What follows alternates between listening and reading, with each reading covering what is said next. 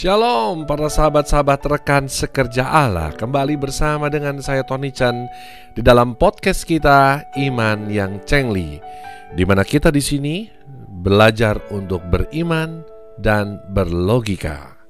Pada kesempatan kali ini saya ingin membawakan tema yang berjudul Tantangan di dalam pelayanan Gangguan dan penolakan.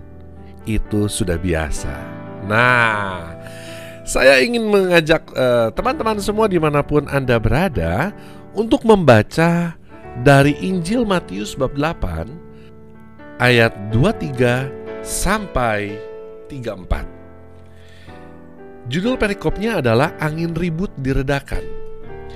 Lalu Yesus naik ke dalam perahu dan murid-muridnya pun mengikutinya. Sekonyong-konyong mengamuklah angin ribut di danau itu sehingga perahu itu ditimbus gelombang. Tetapi Yesus tidur. Maka datanglah murid-muridnya membangunkan dia katanya, Tuhan, tolonglah kita binasa. Ia berkata kepada mereka, Mengapa kamu takut, kamu yang kurang percaya? Lalu bangunlah Yesus menghardik angin dan danau itu, maka danau itu menjadi teduh sekali. Dan heranlah orang-orang itu katanya, orang apakah dia ini sehingga angin dan danau pun taat kepadanya? Lalu saya melanjutkan ke ayat 28, judul perikopnya adalah dua orang yang kerasukan disembuhkan. Setibanya di seberang, yaitu di daerah orang Gadara, datanglah dari pekuburan dua orang yang kerasukan setan menemui Yesus. Mereka sangat berbahaya, sehingga tidak seorang pun yang berani melalui jalan itu. Dan mereka itu pun berteriak, katanya, "Apa urusanmu dengan kami, hai anak Allah?" Adakah engkau kemari untuk menyiksa kami sebelum waktunya? Tidak jauh dari mereka itu sejumlah besar babi sedang mencari makan. Maka setan-setan itu meminta kepadanya katanya, Jika engkau mengusir kami, suruhlah kami pindah ke dalam kawanan babi itu. Yesus berkata kepada mereka, Pergilah. Lalu keluarlah mereka dan masuk ke dalam babi-babi itu.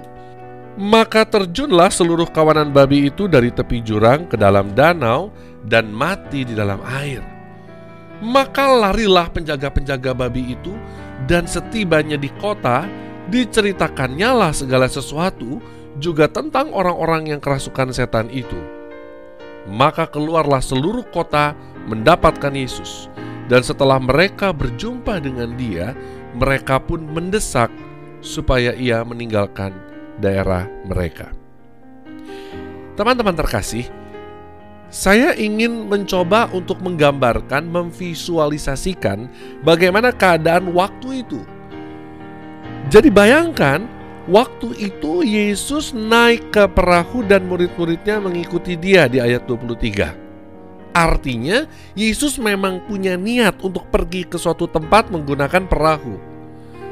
Dan kita tahu ya, dalam perjalanan ke satu tempat tersebut, terjadilah angin ribut. Tempat itu di mana? Tempat itu di, dikatakan di ayat 28 adalah di daerah orang Gadara. Gadara itu sekarang ini ada di daerah e, negara yang namanya Jordan atau Yordania. Sedangkan kita tahu ya, e, Danau Galilea adanya letak di sisi Israel, Israel Utara. Nah, teman-teman terkasih, ketika Yesus eh, mau mengusir setan dari kedua orang yang ada di Gadara, di dalam perjalanan Yesus menghadapi gelombang, Yesus menghadapi angin ribut. Lalu, setelah Yesus menyembuhkan atau Yesus mengusir setan-setan yang merasuki kedua orang itu, apa yang terjadi?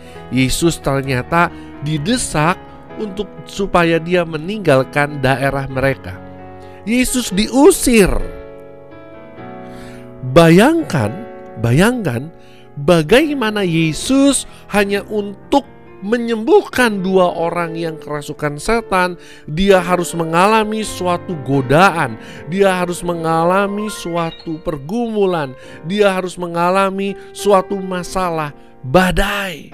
Yesus juga mengalami setelah dia pelayanan, banyak orang mendesak dia untuk pergi dari daerah itu. Teman-teman yang terkasih, Dari kisah ini, saya ingin mengajak teman-teman untuk berpikir. Mari kita gunakan logika. Kalau Tuhan Yesus sendiri aja, ketika Dia mau pelayanan untuk mengusir setan atau roh jahat dari kedua orang di Gadara itu harus mengalami angin ribut terlebih dahulu dan bahkan setelah selesai pelayanan pun harus menghadapi suatu masalah lagi karena dia tidak diterima. Bagaimana dengan Anda dan saya yang katanya adalah murid-murid Yesus? Mohon maaf, saya banyak sekali berjumpa dengan orang-orang yang begitu menghadapi suatu masalah dalam pelayanan langsung marah, begitu menghadapi suatu masalah dalam pelayanan langsung mundur dan langsung mengatakan pelayanan ini bukan untuk saya. Lalu pertanyaannya, mana militansi Anda sebagai laskar-laskar Kristus? Mana semangat perjuangan Anda sebagai tentara-tentara kerajaan Allah? Tanpa kita sadari, kita sering kali mencari kenyamanan di dalam pelayanan. Tanpa kita sadari, kita selalu hanya ingin yang enak-enak saja di dalam pelayanan, tetapi kita tidak mau untuk menghadapi angin ribut, kita tidak mau untuk menghadapi penolakan, kita cenderung untuk mundur, kita cenderung untuk menyalahkan orang lain dan menyalahkan keadaan. Atas setiap keadaan yang tidak mengenakan di dalam setiap pelayanan kita. Teman-teman semua di mana pun Anda berada Pada kesempatan ini saya ingin mengajak teman-teman semua Mari kita milikilah rasa malu. Kita seharusnya malu Karena kita lebih suka mencari kenyamanan. Tetapi Yesus dia tahu tugasnya, dia tahu segala resiko yang akan dia hadapi.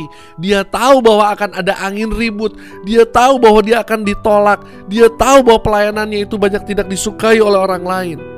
Tetapi Yesus sama sekali tidak mencari kenyamanan di dalam pelayanannya. Yesus hanya fokus untuk menyelamatkan jiwa-jiwa. Yesus hanya fokus untuk menyenangkan hati Bapa di sorga.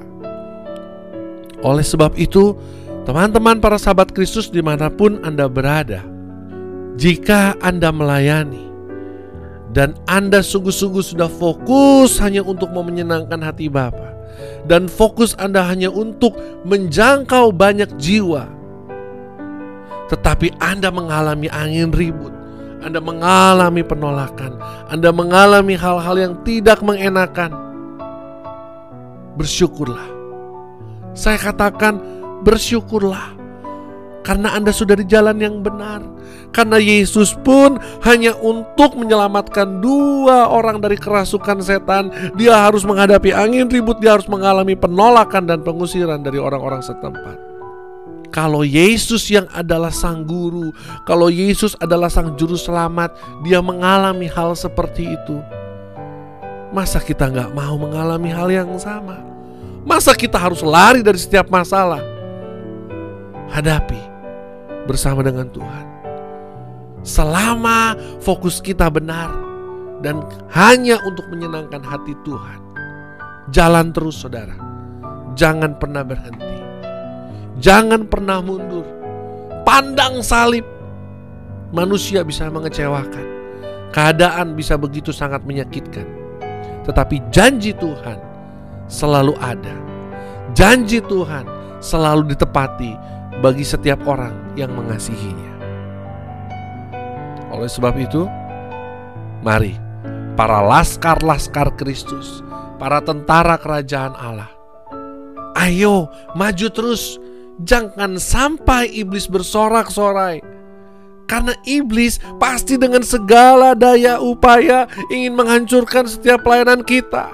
Iblis dengan segala tipu muslihatnya berusaha untuk menghentikan langkah kaki kita. Iblis dengan segala kuasanya mampu untuk mendatangkan badai, mampu untuk membuat hati kita terluka, mampu untuk membuat hati kita merasa ditolak. Tetapi pada akhirnya nama Tuhan harus dimenangkan, nama Tuhan harus dimuliakan selama kita hanya fokus menyenangkan hati Bapa di sorga. Selama fokus kita adalah menghasilkan buah-buah berlimpah, selama fokus kita hanya untuk memenangkan jiwa-jiwa bagi Tuhan. Mari kita terus belajar beriman, dan berlogika.